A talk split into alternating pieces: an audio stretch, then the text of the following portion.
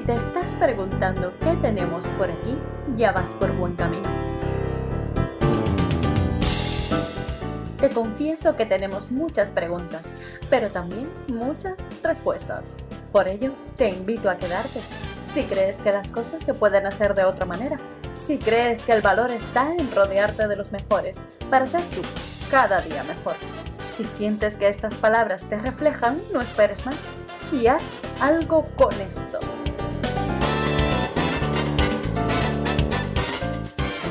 Para aquellos que no te conozcan, pues yo tengo la oportunidad de conocer un poco más de ti y de tu, de tu blog. Cuéntanos quién es Mario. Eh, primero, ¿cómo se pronuncia tu eh, apellido? Bien, bien. Neupavert, Neupavert. Te he, visto bien, te he visto bien la paradita y te la agradezco. Pues no, es la, no la primera vez que lo pronuncias mal y te la agradezco. Perfecto. Bueno, eh, ¿quién es Mario Neupavert y a qué se dedica? Pues Mario Nupavert es un jerezano de 25 años que por razones de la vida estudió Derecho en la Universidad de Cádiz, que es la, mejor universidad del mundo.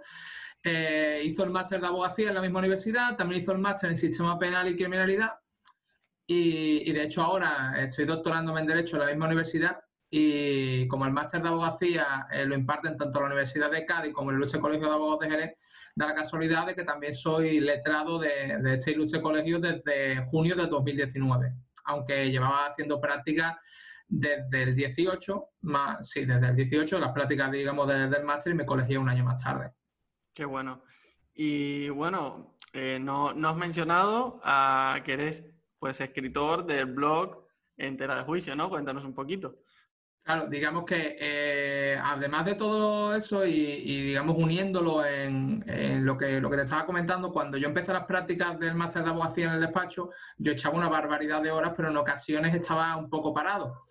Y, uno de los fines de semana de, esos meses de junio y julio, en una casa con amigos un sábado, que es donde surgen los mejores proyectos, eh, tú que tienes un podcast lo sabrás, surgió la, surgió la idea a colación de empezar a debatir sobre la sentencia de la manada, eh, que acaba de salir, digamos, la, primera, o estaba en debate, o mira Mario, ¿tú qué opinas de esto? Y pues claro, digamos que, que se hablaba como si ellos no habían, como si los jueces no habían creído la víctima y digamos, para mí como jurista y como, como hablando claro, como penalista y como estudioso del derecho penal en, en, en el ámbito académico también, entendía que, digamos, el debate jurídico estaba en si había intimidación ambiental o si solo había o si no había existido, que es lo que luego en el Tribunal Supremo pues elevaría la calificación a, agresión sexual, con, bueno, como tú bien sabes como me imagino que la mayoría de vosotros lo sabéis.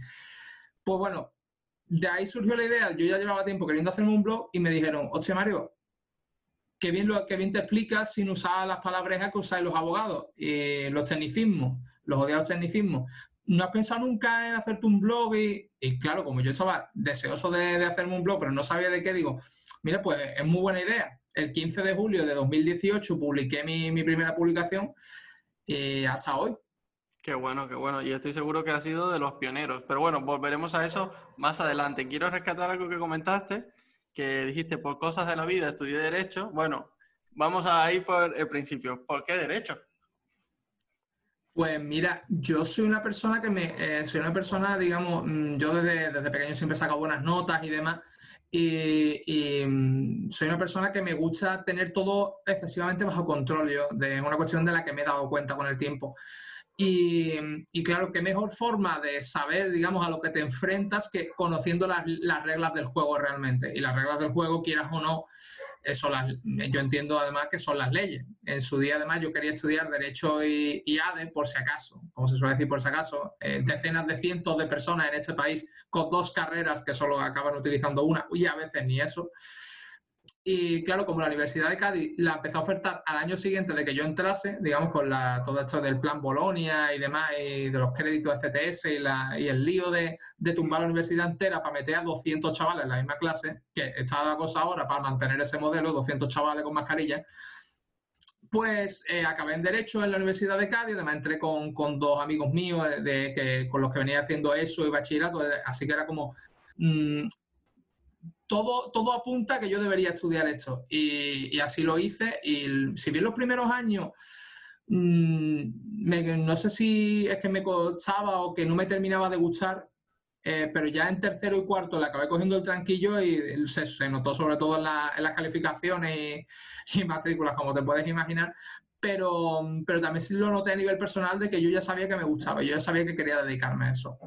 Qué bueno, qué bueno. Bueno, y, agradezco mucho que la honestidad, porque bueno, en este podcast siempre intentamos decirlo. Aquí algunos llevamos al derecho casi que de casualidad y luego nos enamoramos y otros tenían vocación desde el inicio. Pero bueno, ya veo que a ti sí que te enamoraste de eso porque ahora estás haciendo un doctorado. Es decir, eh, ¿es de, criminalidad también en sector penal? Sí, en, derecho penal. Eh, digamos que yo empecé el máster en abogacía, bueno, yo me remonto antes, cuando terminaba yo las prácticas de la carrera, eh, que yo las hice en la Audiencia Provincial de, Cádiz, sección octava, con sede, con sede en Jerez, porque yo decía, bueno, a mí me gustaría ver juicios, me voy a meter en una audiencia que en, los peores veo penal y civil, pero sobre todo penal, que es lo que más me llamaba a mí la atención. Y, y, claro, yo ahí ya veía que yo me quería poner toga, pero también veía la situación de, a mí me, yo soy una persona con mucha vocación de, de, de servicio público y a mí me encantaría dar clases y me gusta y luego entiendo que además como abogado también tomo parte de la defensa de los derechos de, los individuos y mm, tanto por un lado como por otro me gustaría, digamos, aportar algo a la sociedad, pero no me gustaría dejar uno solo de los ámbitos como mi, como mi vida, sino que me quiero dedicar a ambas cosas. Entonces lo estuve pensando cuando terminé el máster de abogacía y pensé en hacer un segundo máster para especializarme ya para asegurarme el acceso al, al doctorado. Qué bueno, qué bueno. Y, bueno, tú que digamos lo estás viviendo, algunos dirían que lo estás sufriendo, ¿recomiendas hacer un doctorado para a todos aquellos jóvenes juristas que nos están escuchando? Pues, pues te comento, te comento, Jack. La verdad es que yo creo, y además mi tesis está en un momento muy embrionario porque trabajo y, hago tesis a la vez y me ha cogido la pandemia como todo el mundo y está la cosa pues para irte de estancia, para buscar libros en la vida. Eh, la verdad es que depende yo, sobre todo, si, me dirijo a los juristas que se están planteando hacer una tesis doctoral, mm, yo creo que esa decisión la tienes que tomar mucho antes. me explico. Eh, yo por mis calificaciones de primero o segundo, como he comentado antes, por ejemplo, tenía vetado el acceso a las becas, digamos, de formación de profesorado universitario, que, digamos, son las que te permiten holgadamente, bueno, más, o menos holgadamente hacer una tesis doctoral mientras estás viviendo de la universidad.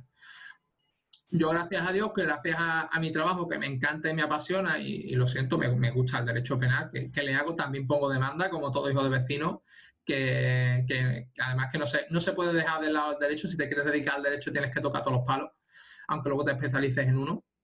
Eh, y a mí, gracias a Dios, mi trabajo me permite afrontar los gastos que supone realizar una tesis doctoral.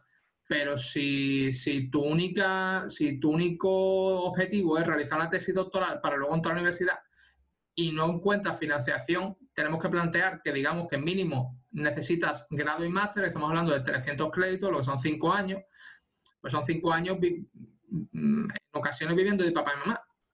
Y, y luego coger y decirles, mira, voy a hacer una tesis doctoral y voy a estar otros 3 años haciendo tesis doctoral mm, sin generar ingresos. Yo entiendo que, que igual la tesis doctoral no es para todo el mundo, pero no es para todo el mundo en el sentido Mm, digamos, académico de palabras, sino más bien las trabas económicas que yo pueda suponer. Qué bueno, qué bueno, Mario.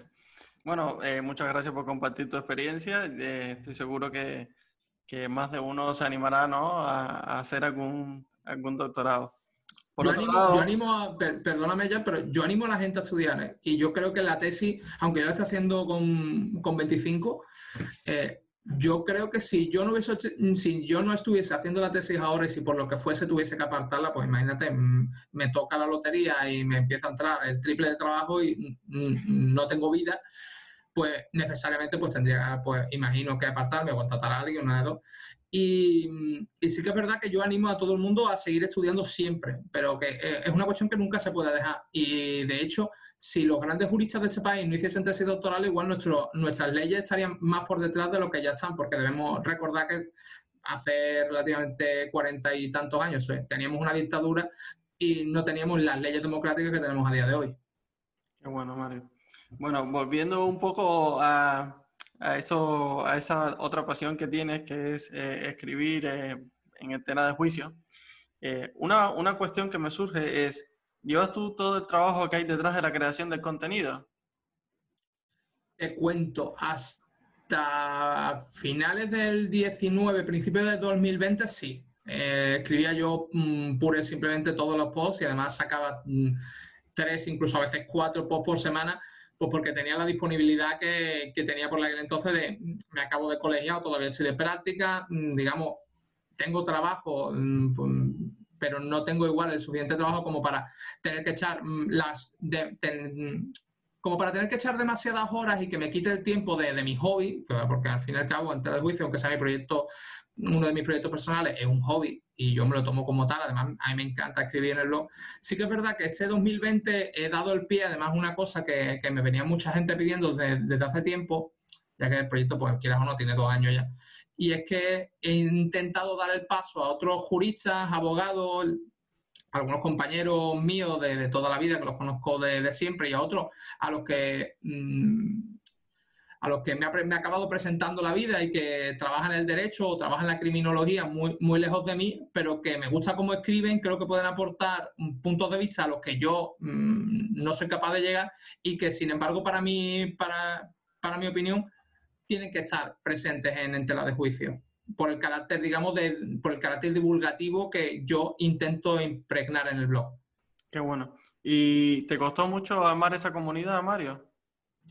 Pues te cuento, eh, yo desde, digamos, de tiempos, tiempos prepandémicos ya anticipaba la situación, digamos, de estoy buscando gente que, que, escriba en mi blog, porque claro, mucha gente me lo había pedido, pero como yo no lo, no lo tenía previsto, en ningún momento me he puesto a, a anotar, mm, esta persona me ha escrito que quiere escribir en mi blog, esta persona también, sino que cuando ya, digamos, di el paso y, pues creé, la, creé una blog, creé, un, creé una web aparte de, los blogs de Instagram, que es donde yo venía escribiendo mis articulitos, sí que es verdad que igual al principio me costó, me costó encontrar gente, pero cuando empezaron a salir las primeras publicaciones, porque claro, yo tenía mi blog encasillado, ¿eh? aquí solo escribo yo, cuando ya di el paso sí que es verdad que que me fue siendo más fácil, hasta el punto de en alguna ocasión pues, pues me han propuesto alguna colaboración y se ha tenido que dejar por el camino, pues, tanto por compromisos profesionales de, del colaborador como, como míos o incluso pues en algún caso pues hemos tenido la,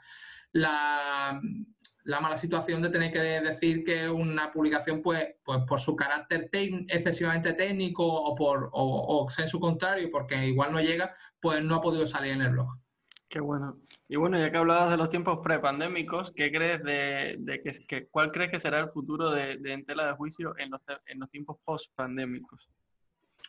Pues mm, la verdad es que no me lo he planteado. Eh, llevaba todo el mes de agosto sin sacar nada y sí que es verdad que eh, hemos estado eh, algunos, digamos, algunos colaboradores y yo, digamos, preparando textos para ir sacándolo estos meses venideros y, yo la verdad que ahora solo escribo dos, tres posts al mes. De, digamos, estoy intentando mantenerlo que sean martes y jueves, martes y viernes, digamos, estos días. Eh, yo la verdad es que le auguro un buen futuro. Yo creo que todos los proyectos, mientras se les, mientras, mientras se les dedique tiempo, eh, los proyectos no mueren.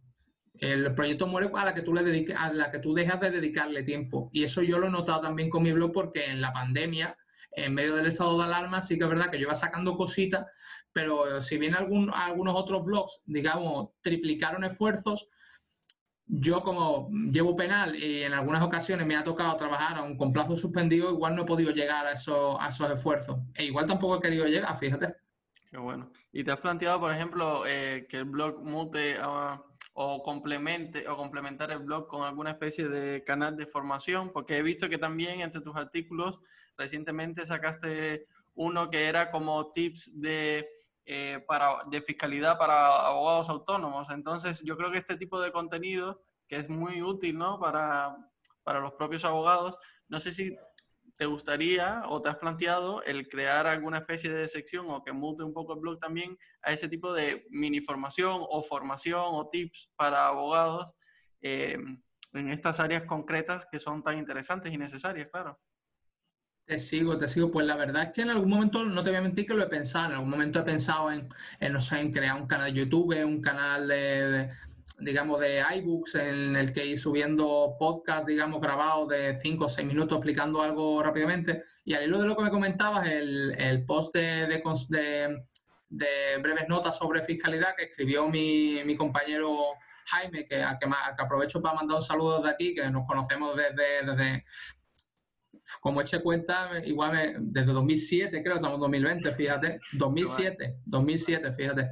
Eh, pues, pues sí, pues me lo he planteado muchas veces. Y además que es lo que te comento, yo soy una persona que me encanta, me encanta enseñar, además me gusta mucho transmitir conocimiento porque si tú, mm, además lo leí hace relativamente poco, si yo sé algo y tú no lo sabes y yo te lo cuento, yo no dejo de saberlo. Es decir, ahora lo sé yo y lo sabes tú. No es como eh, lo, leí en torno a una barra de pan, que si tú le compras a alguien una barra de pan, te quedas el pan y él se queda tu dinero, pero si tú le cuentas algo y le transmites ese conocimiento, ese conocimiento permanece en los dos. Y creo que es muy necesario. Yo no creo que por eh, yo explicarle algo a alguien, pues yo esté creándome una competencia o esté, digamos, enseñando, eh, haciendo más sencillo y más accesible aquello a lo que a mí me ha costado trabajo llegar, ¿sabes? No creo que funcione así. Yo creo que mm, cuanto más nos esforcemos, eh, yo ya no digo yo, sino todos, en intentar hacer el conocimiento lo más accesible posible, igual la sociedad va a avanzar mucho más rápido. Qué bien, qué bien. Mario, ya que hablábamos de, gestionar el tiempo, eh, con esto de la pandemia, que quizás no tuviste el tiempo que deseabas, ¿no? Para darle quizás un poco más de, de impulso al, al, blog como sí que hicieron otros, pero igual tienes muchísimo mérito. Es decir, eh, ¿cómo, eh, ¿cómo podemos sacar tiempo cuando trabajamos tantas horas? Quiero decir, ¿cómo podemos organizarnos mejor o cómo se organiza Mario?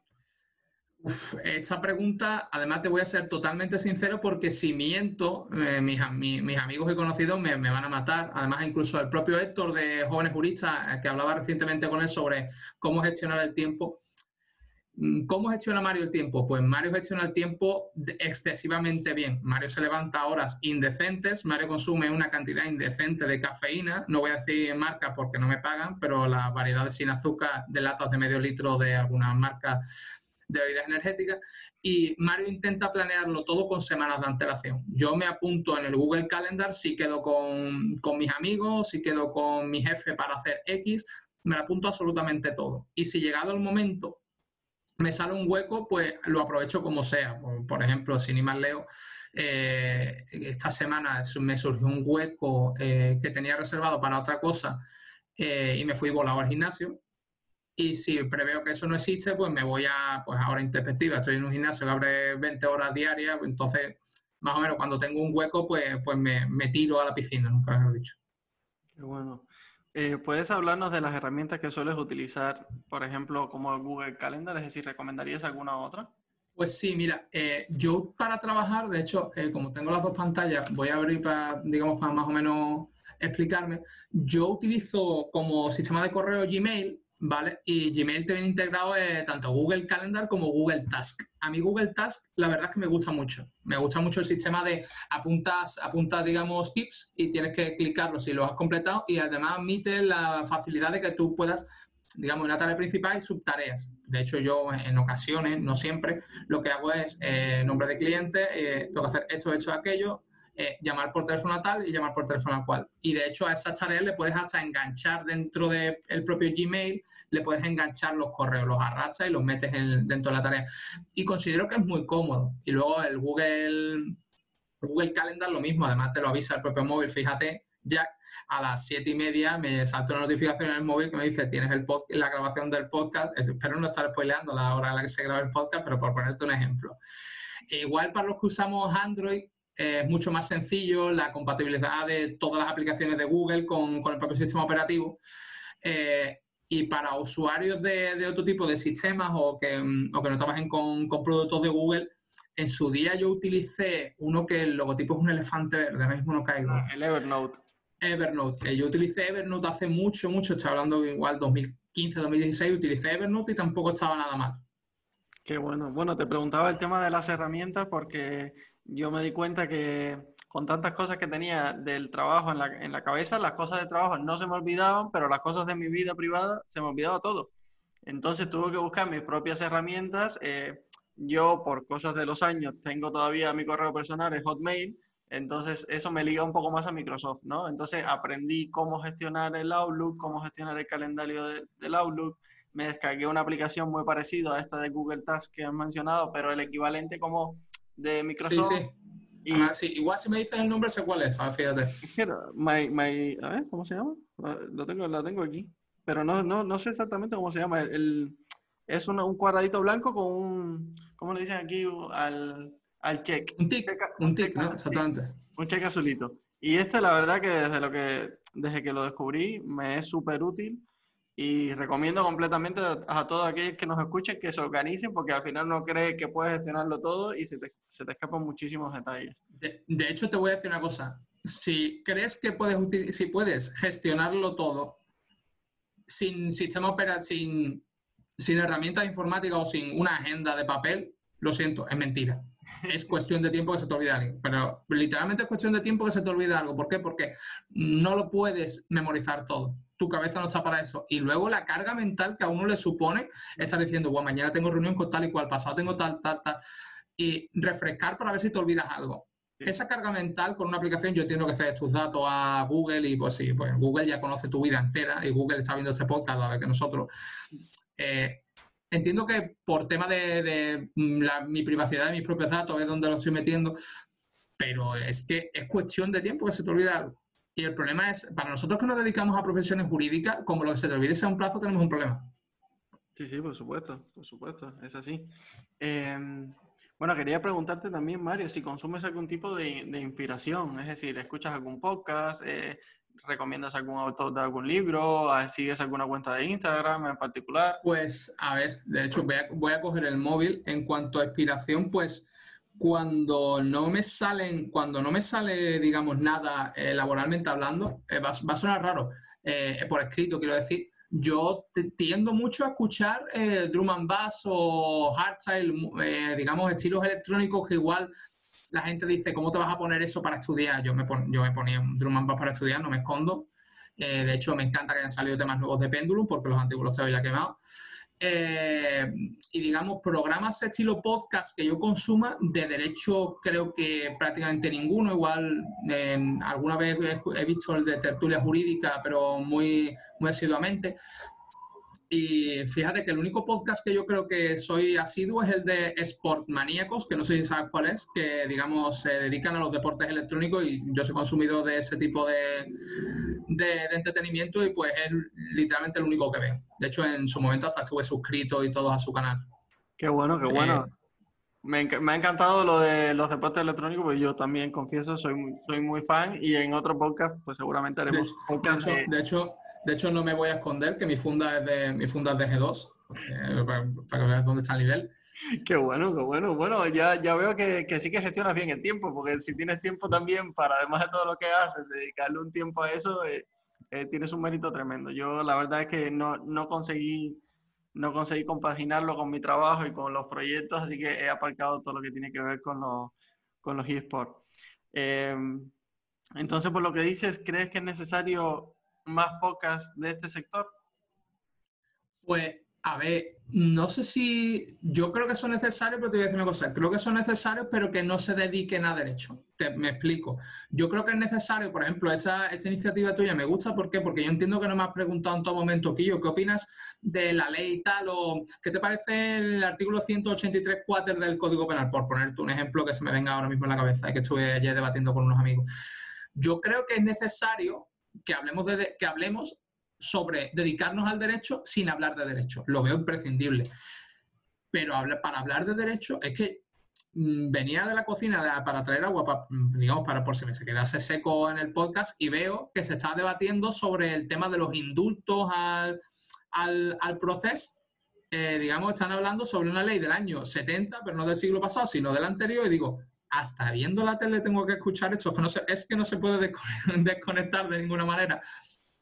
Qué bueno, qué bueno. Bueno, me ha sido muy gracioso porque por aquí detrás está Roja, la productora, y al principio cuando estuvimos planificando este podcast, confieso que eh, yo también quería, mi idea inicial era meter algún contenido tipo un poco más jurídico, ¿no? Y ella no se bajó del burro, como, como se suele decir, y me decía que no, que no, que, que, tenemos que hacer algo que sea completamente diferente y sobre todo porque también buscábamos algo que fuese fresco. Entonces, al final encontramos esta fórmula, ¿no? De hablar de temas relacionados con el derecho, pero sin entrar en temas técnicos, que al final para jóvenes juristas, jóvenes abogados o cualquier otra persona, porque en definitiva cualquier otra persona puede escuchar este podcast sin tener que dedicarse al derecho. Y al final lo que intentamos es dar herramientas, inspiración y bueno, sin tanto tecnicismo y que para eso ya hay muchos manuales y muchas, como dices, eh, bibliotecas online que sé que también se te da muy bien y que,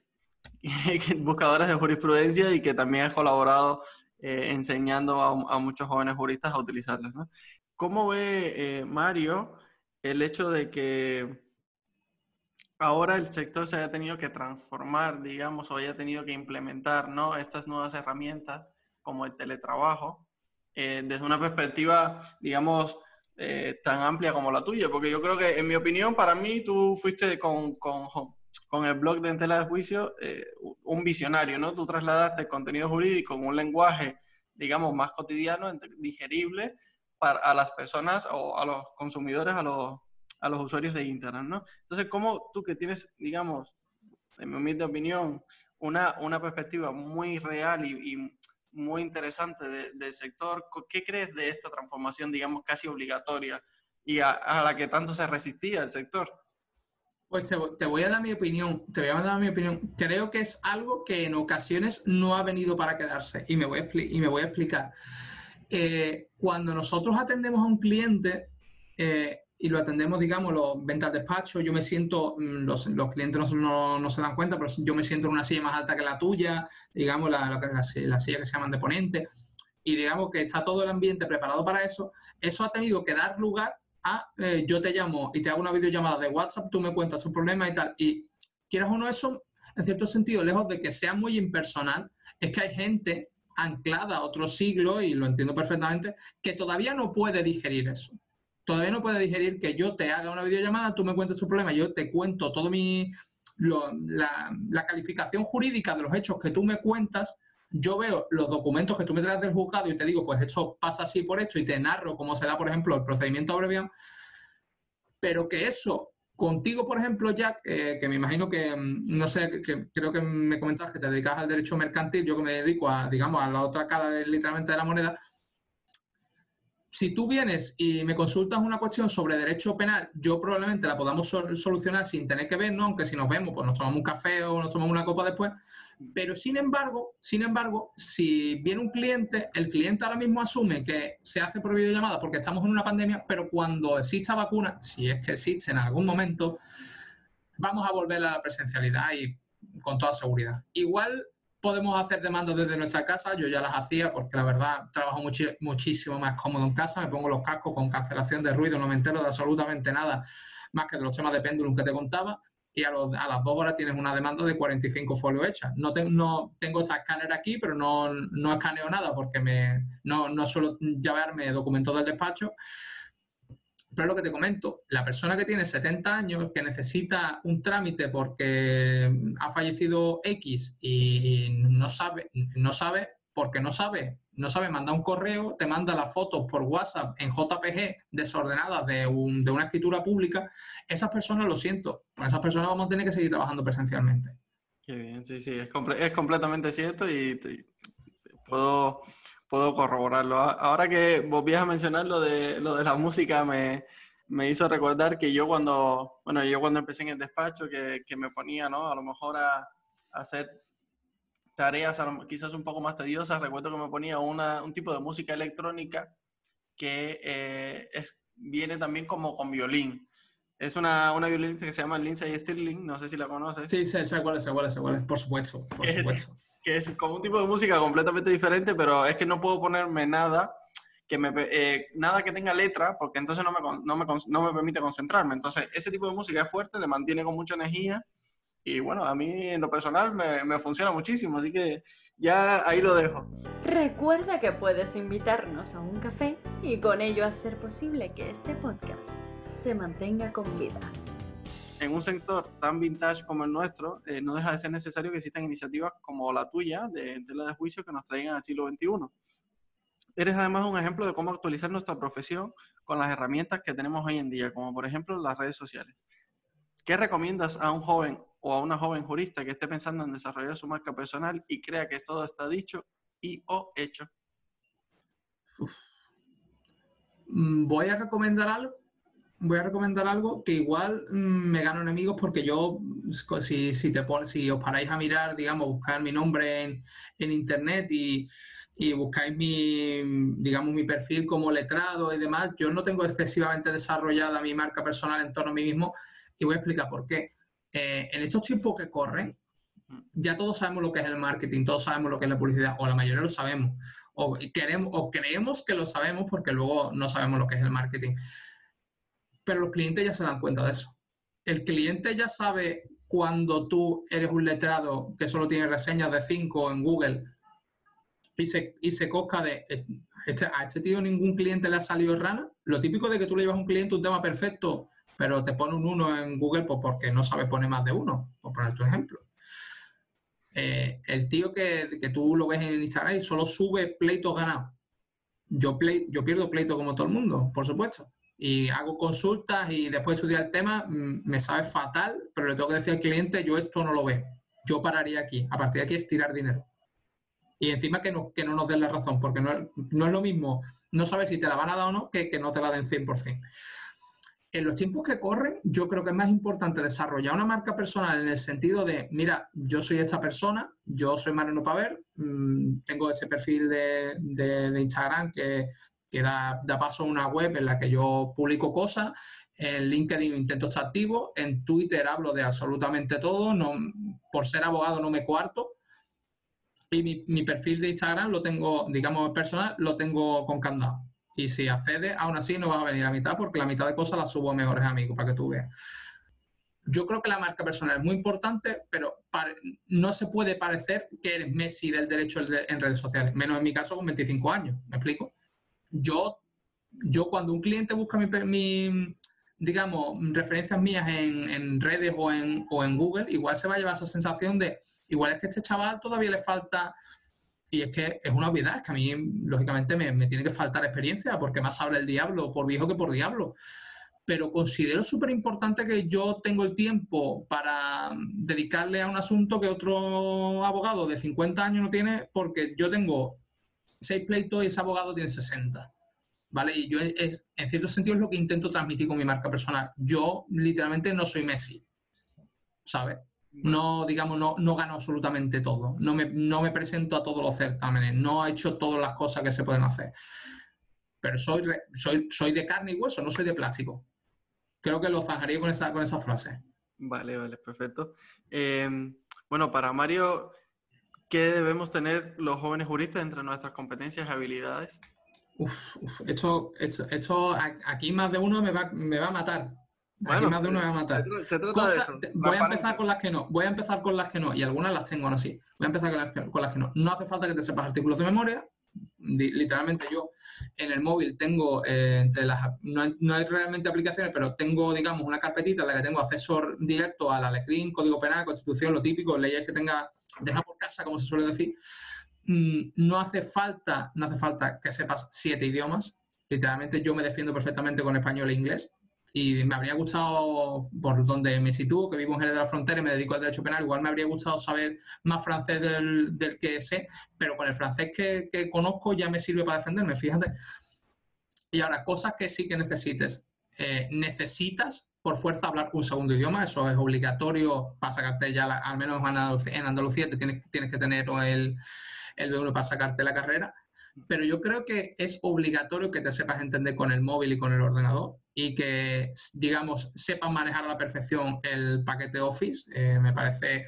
Eh, es que no creo que sea una obviedad, no creo que sea una obviedad, pero creo sinceramente que muchas veces no sabemos usar, utilizar el Word. Por ejemplo, mm, para los que me veáis y no estéis muy familiarizados con el Word, pues os animo la próxima vez que, estéis escribiendo a pulsar Control, Alt y la V y dividáis vuestro Word en dos, literalmente, y vais a trabajar 20 veces mejor en, alguna, en algún momento. Por ejemplo, imagínate que estás reclamando conceptos en una demanda, en el hecho primero lo nombras 70 euros, en el hecho segundo 7.500 y en el hecho quinto 40. Y ahora son, ¿qué he puesto? Cojo, meto eso, voy sumando cuantías y las pongo al final la súplica.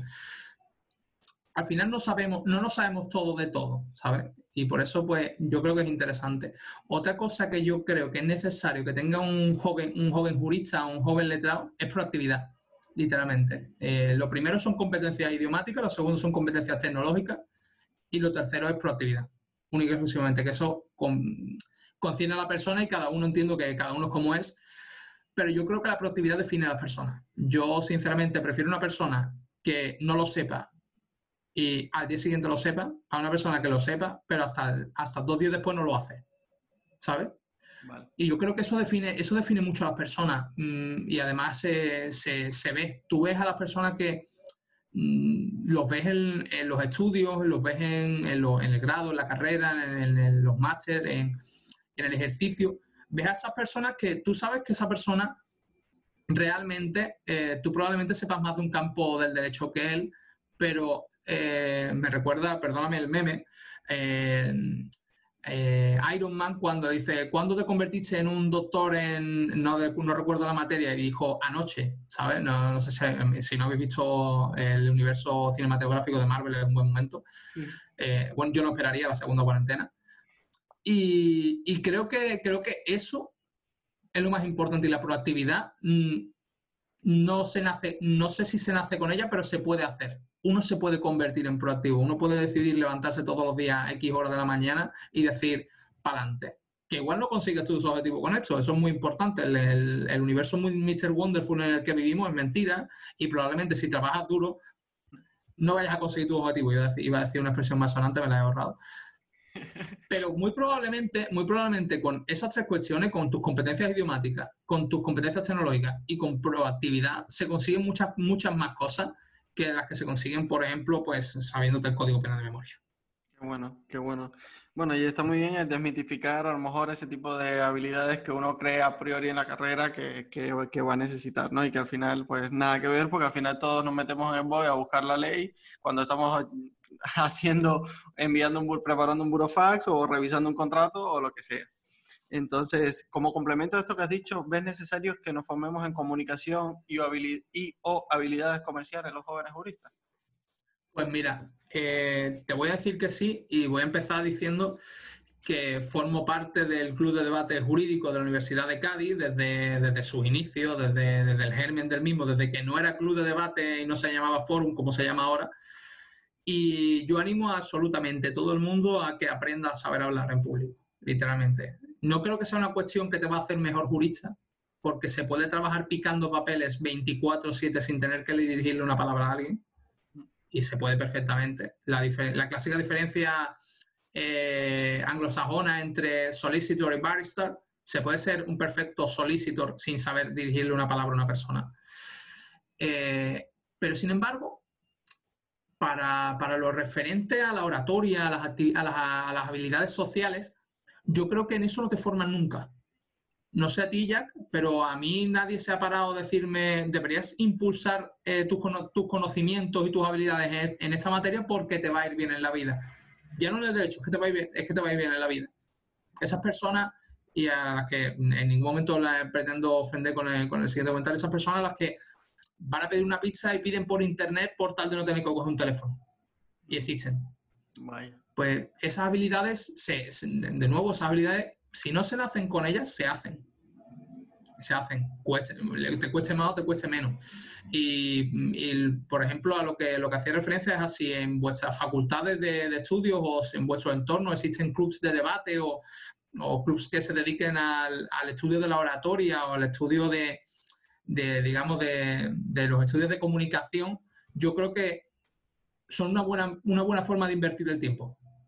Qué bueno, qué bueno, María. Además, es digamos, una recomendación que ha sido constante eh, en muchísimos de los, de los entrevistados en este podcast y es algo que yo en lo personal confieso que tengo que quiero trabajar y, que me interesa muchísimo porque es una habilidad que quiero desarrollar. Es decir, a mí siempre me ha gustado la comunicación con las personas, pero otra cosa es que, eh, que se, quitarme ese miedo, ¿no? A ese miedo escénico, a, hablar en público, a, transmitir eh, de una forma quizás más efectiva eh, el mensaje y sobre todo hay una cosa que te quiero preguntar. ¿Crees que tenemos que ser comerciales en nuestra profesión. Ya, ya no solo el, el saber hablar bien, ¿no? El pronunciar bien. Sí, te, sigo, te sigo, te sigo.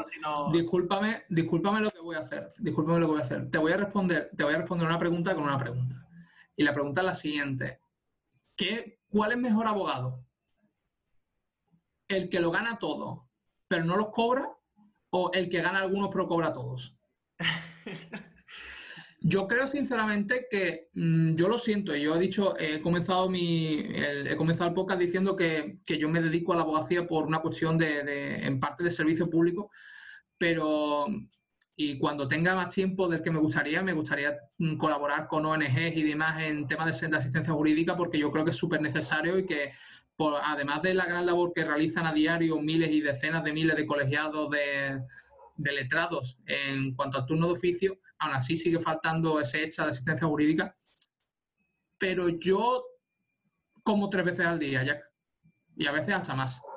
Y me gusta los fines de semana salir a cenar y ah, fíjate que además de, entrar a juicio, tengo un mini, mini blog en el que hablo de comida, aunque hablo mal porque soy una persona muy delicada para comer. Eh, a mí me gusta comer tres veces al día. Eh, tengo que pagar gastos, como todo hijo de vecino. Eh, la cuota del colegio y la mutua la tengo que pagar todos los meses. Y sinceramente, si yo no tengo cliente, por muy buen abogado que sea, al día siguiente de, decir, mira, no tengo cliente, me viene la factura, no me queda cosa que echar cierre, por muy buen abogado que sea. Así que es imprescindible, es literalmente imprescindible. Ya no te digo que tú te sepas, sepas vender tu servicio en el sentido de, mm, ahora mismo no, no, te sé decir, igual me coge ya el, trasiego del día, pero creo que es fundamental que tú sepas captar un cliente, que tú sepas decirle a un cliente, no lo que quiero oír, pero saber entender cuál es el servicio que él necesita, es saber transmitirle, pues yo te voy a ofrecer esto, ¿sabes? Yo creo que además eso nuevamente es una cuestión que en ningún momento se nos ha impartido. Completamente, y muchas veces em, poder hacer ver al cliente de que necesita un servicio cuando no lo sabe. Porque recordemos que nuestros clientes, eh, bueno, hay algunos que controlan muy bien su negocio y, y temas leyes, pero hay muchísimos que, por ejemplo, tienen restaurantes con reservas online y no tienen política, la política de protección de datos bien, bien hecha, que es un tema muy delicado, ya lo sabemos. Entonces, yo creo que es súper imprescindible ser comercial. Además, la diferencia entre un abogado que, sea, que sepa ser comercial y uno que no, eh, visualmente ya digamos, eh, lo que impone es increíble. Es, yo lo, yo lo, he visto, yo lo he vivido, he visto, he tenido la suerte de trabajar con, con abogados que son unas máquinas en la, en la, comercialización y además de los conocimientos, por supuesto, y de aprender de ellos y, y la verdad es que es, bueno, es otra cosa. Es, eso no te lo enseñan, como bien has dicho. no te lo, enseñan en la carrera. esas son las cosas que no te enseñan. Eh, que te enseñen el artículo 138 del Código Penal te lo enseña cualquiera. Pero que te enseñen a captar clientes para que en vez de captarlo te lo captes tú, eso sí que no te lo enseñan. Qué bueno, Mario. Bueno, eh, ya que hemos hecho un pequeño recorrido por todo por toda tu, tu trayectoria, que digamos, eh, a pesar de que no, no tengas 40 años es, bastante, digamos, rica, ¿no? Si echaras la vista atrás y observas, observases perdón, todo el camino que has recorrido hasta ahora, ¿harías algo diferente? Y si es que sí, o eh, sea que sí, o sea que no, ¿por qué no? ¿Por qué sí o por qué no? Haría muchísimas cosas, haría demasiadas. El que te diga que no es mentira. Eh, yo entiendo perfectamente que las decisiones que he ido tomando los últimos 25 años, incluso las que no recuerdo porque tenía 0, 1, 2 y 3, me han llevado a ser quien soy. En eso estoy totalmente de acuerdo y no lo discuto. Sin embargo, yo, por ejemplo, yo quería haber estudiado Derecho y ADE y, podría haberme ido a la UPO, por ejemplo, y igual mi vida sería totalmente distinta. Eh, podría haber elegido eh, poder haber elegido mejor dentro de la universidad, considero que en algunas elecciones particulares que, mm, que, hice, sobre todo en el grado, igual las podría haber realizado mejor y ahora con el conocimiento que yo tengo, sé de sobra que habría, que habría elegido mejor, pero claro, para tener este conocimiento he tenido que cometer los errores que he cometido antes. Entonces, de hecho, eh, escribía hoy Oscar León en Twitter, eh, creo, que era, creo que era tal que así, que decía que el experto es el que ya ha cometido todos los errores que se pueden cometer en una materia. Eh, en consecuencia, tú necesitas cometer esos errores para llegar a, quien eres. Ahora que concreto, igual lo único que habría hecho distinto en mi vida es acceder directamente al, doctorado después de hacer el máster de abogacía, que tenía perfectamente los, requisitos cumplidos. Y sin embargo decidí cursar el máster en Sistema Penal y Criminalidad, módulo de Derecho Penal Económico en la Universidad de Cádiz, del que estoy muy, muy contento, pues, pues conocí a gente maravillosa y, aprendí lo, suficiente de, esa materia. Pero sí que es verdad que igual habría empezado la tesis un año antes. Me habría gustado además. Qué bueno. No, te voy a decir, no te voy a decir, en alguna vez, lo, alguna vez lo he pensado, sobre todo lo pensé en la cuarentena, sí, igual debía haber opositado. Y en su día lo pensé. Pero a día de hoy todavía mantengo que no me equivoqué decidiendo dedicarme a la abogacía. Qué bueno. ¿Crees que debemos emprender más en el sector legal los jóvenes juristas? Te va a sorprender lo que te voy a responder. Te va a sorprender muchísimo. Qué bueno. No. No. Eh, el problema en el sector legal es que, y tanto tú como yo los conoceremos, el problema es que haya gente que se tira dos años yendo de una ciudad a otra para trabajar en un despacho gratis por tal de, de aprender la profesión y luego se ve abocado a emprender porque es que no le queda otra. Porque si quiere comer de eso, todo lo que ya ha aprendido lo tiene que utilizar. ¿Cuántos despachos en España? Y no me quiero meter en un follón y en ningún momento estoy diciendo que, eh, que en ningún momento me estoy intentando eh, ofender a, ningún colectivo en concreto, pero ¿cuántos despachos en España sobrevivirán a base del trabajo gratuito que realizan estudiantes de práctica, estudiantes de máster de práctica y ya incluso pues graduados y máster, incluso letrados que, asisten? Y, yo, gracias a Dios, tuve la suerte de, que mi maestro, digamos, me, enseñó todo lo que sé y me da una libertad absoluta y, y me presta absolutamente todos los medios. Yo yo siempre, estaré agradecido a, mi maestro por, el papel que ha, jugado en mi, en mi labor profesional, pero ¿cuántos, es que ese es el problema, es que yo me siento, yo sé que yo soy un privilegiado y yo creo que eso debería ser lo normal.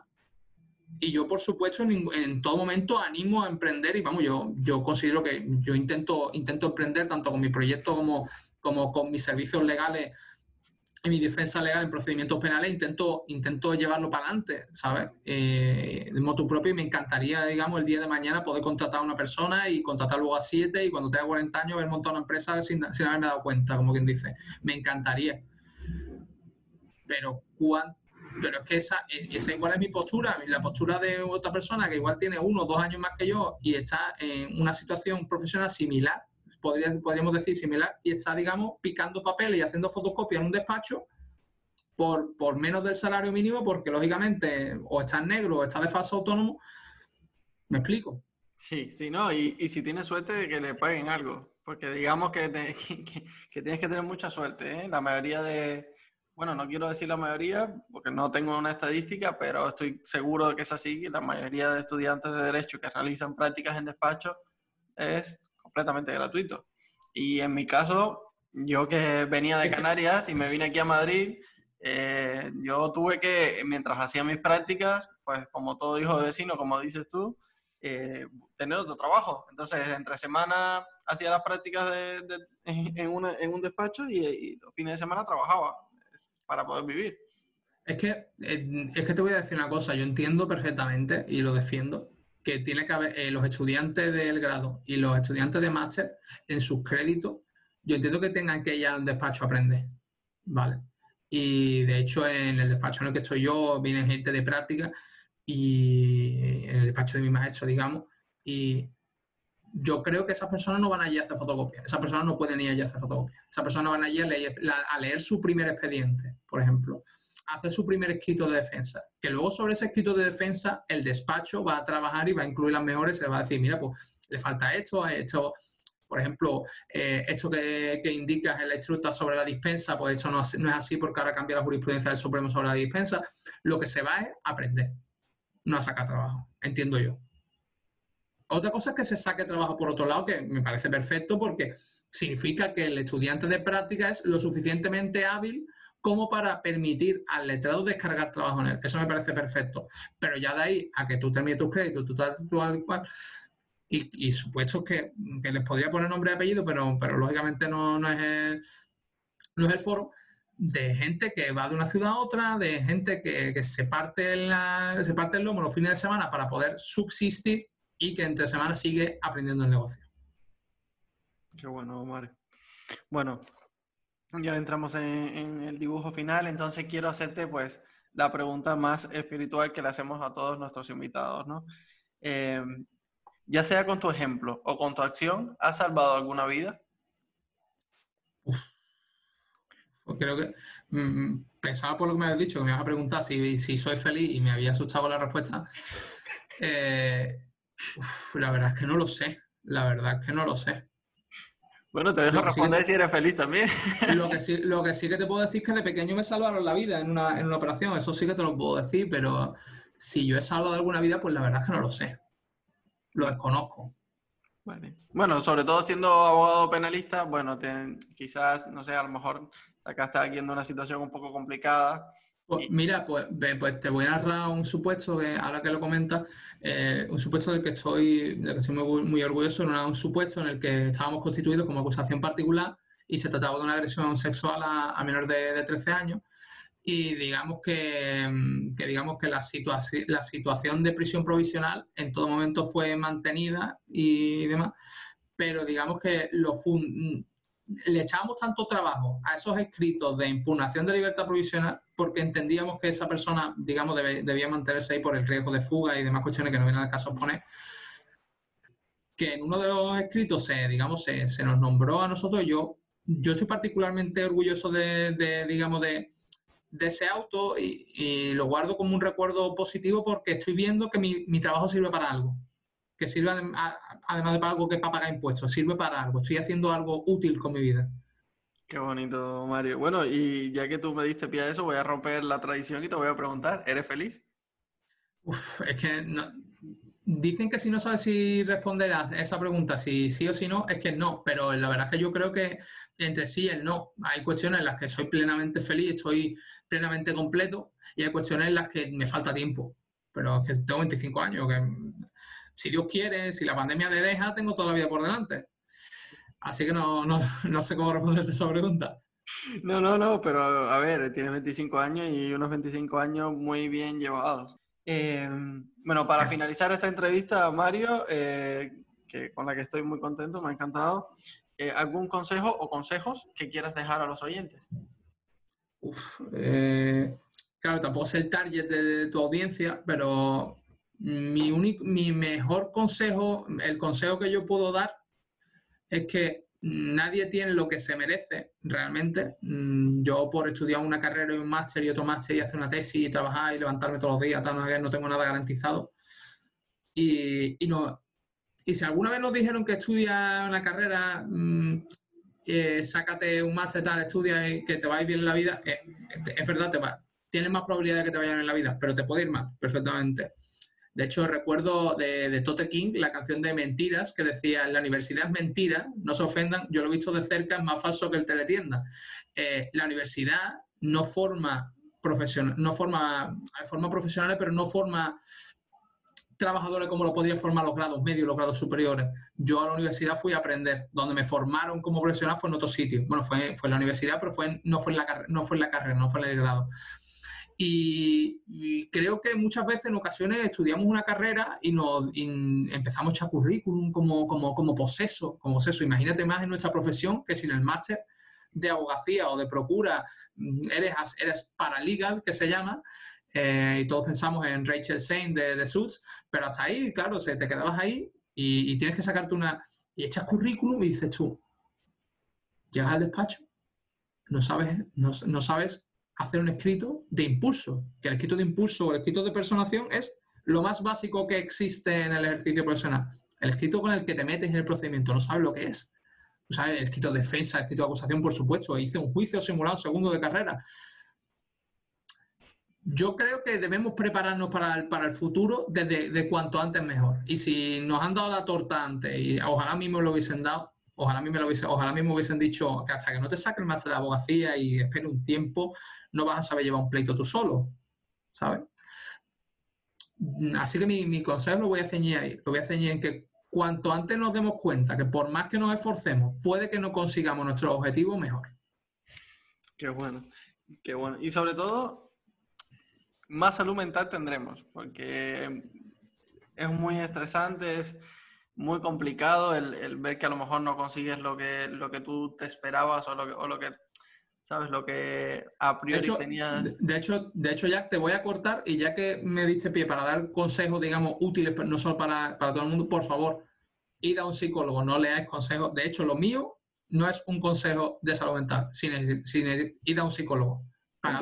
Completamente. Es necesario. Y de hecho, desde aquí, si algún hijo de el si el hijo del presidente, no sé si tiene hijos o hijas, la verdad que lo desconozco, y me está escuchando, por favor, la salud mental debería estar sufragada por los impuestos porque pago, pago mis impuestos. Pago a mí cuatro veces al año, me meten un clavazo que me, me, duele en el alma, como cuando un amigo se va, que decía la canción.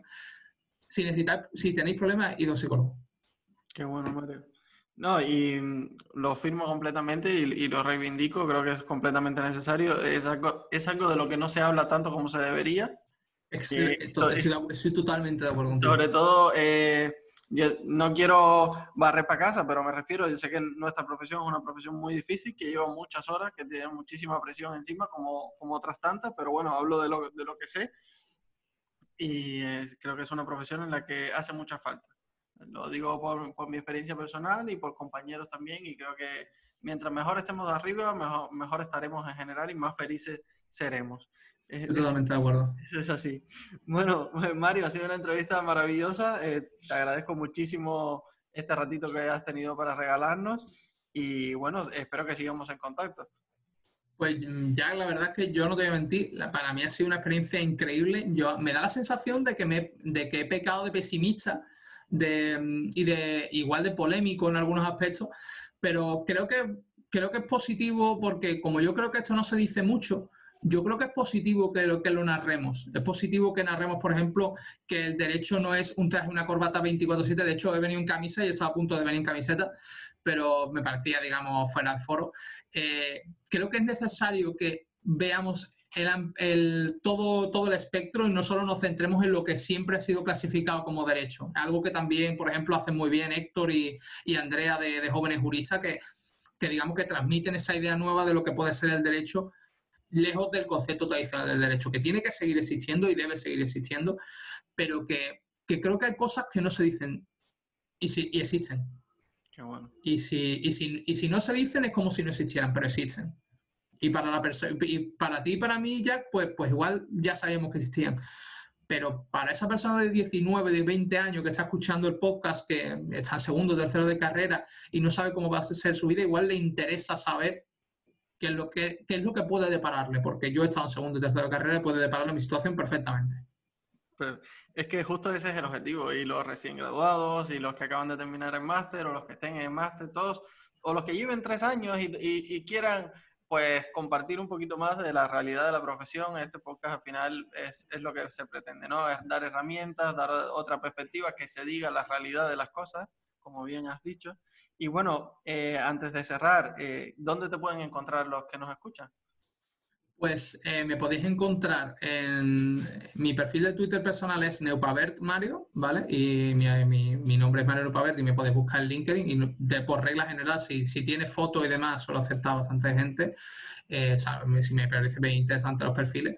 Y luego, en cuanto a en tela de juicio, eh, lo podéis buscar en, en, tela de juicio todo junto en Instagram, en tela barra baja de juicio en, en Twitter y luego en la página es en Ahí la verdad es que no hay pérdida. Y dentro de la página pues tenéis las entradas del blog, tenéis además cómo contactar por si alguno de ustedes pues, pues ha hecho escrito su TFG y se ha enamorado de él y quiere escribir una, una, digamos, una sección corta del mismo y lo vemos posible para lo que necesitéis. Y ya no solo para eso, sino sino para otras cuestiones, pues que digamos que en las que yo pueda ayudar, lo único que no hago son consultas a través de Instagram, pues porque me parece intrusismo, intrusismo a mí mismo, que soy letrado incluso, pero si alguno, pues, pues Mario, pues no sé, ahora mismo estoy cursando segundo de carrera y estoy viendo que no me gusta, que tú crees que lo que yo os pueda ayudar en cuanto a mi experiencia personal, siempre intento, no siempre puedo, pero siempre intento ayudarlo.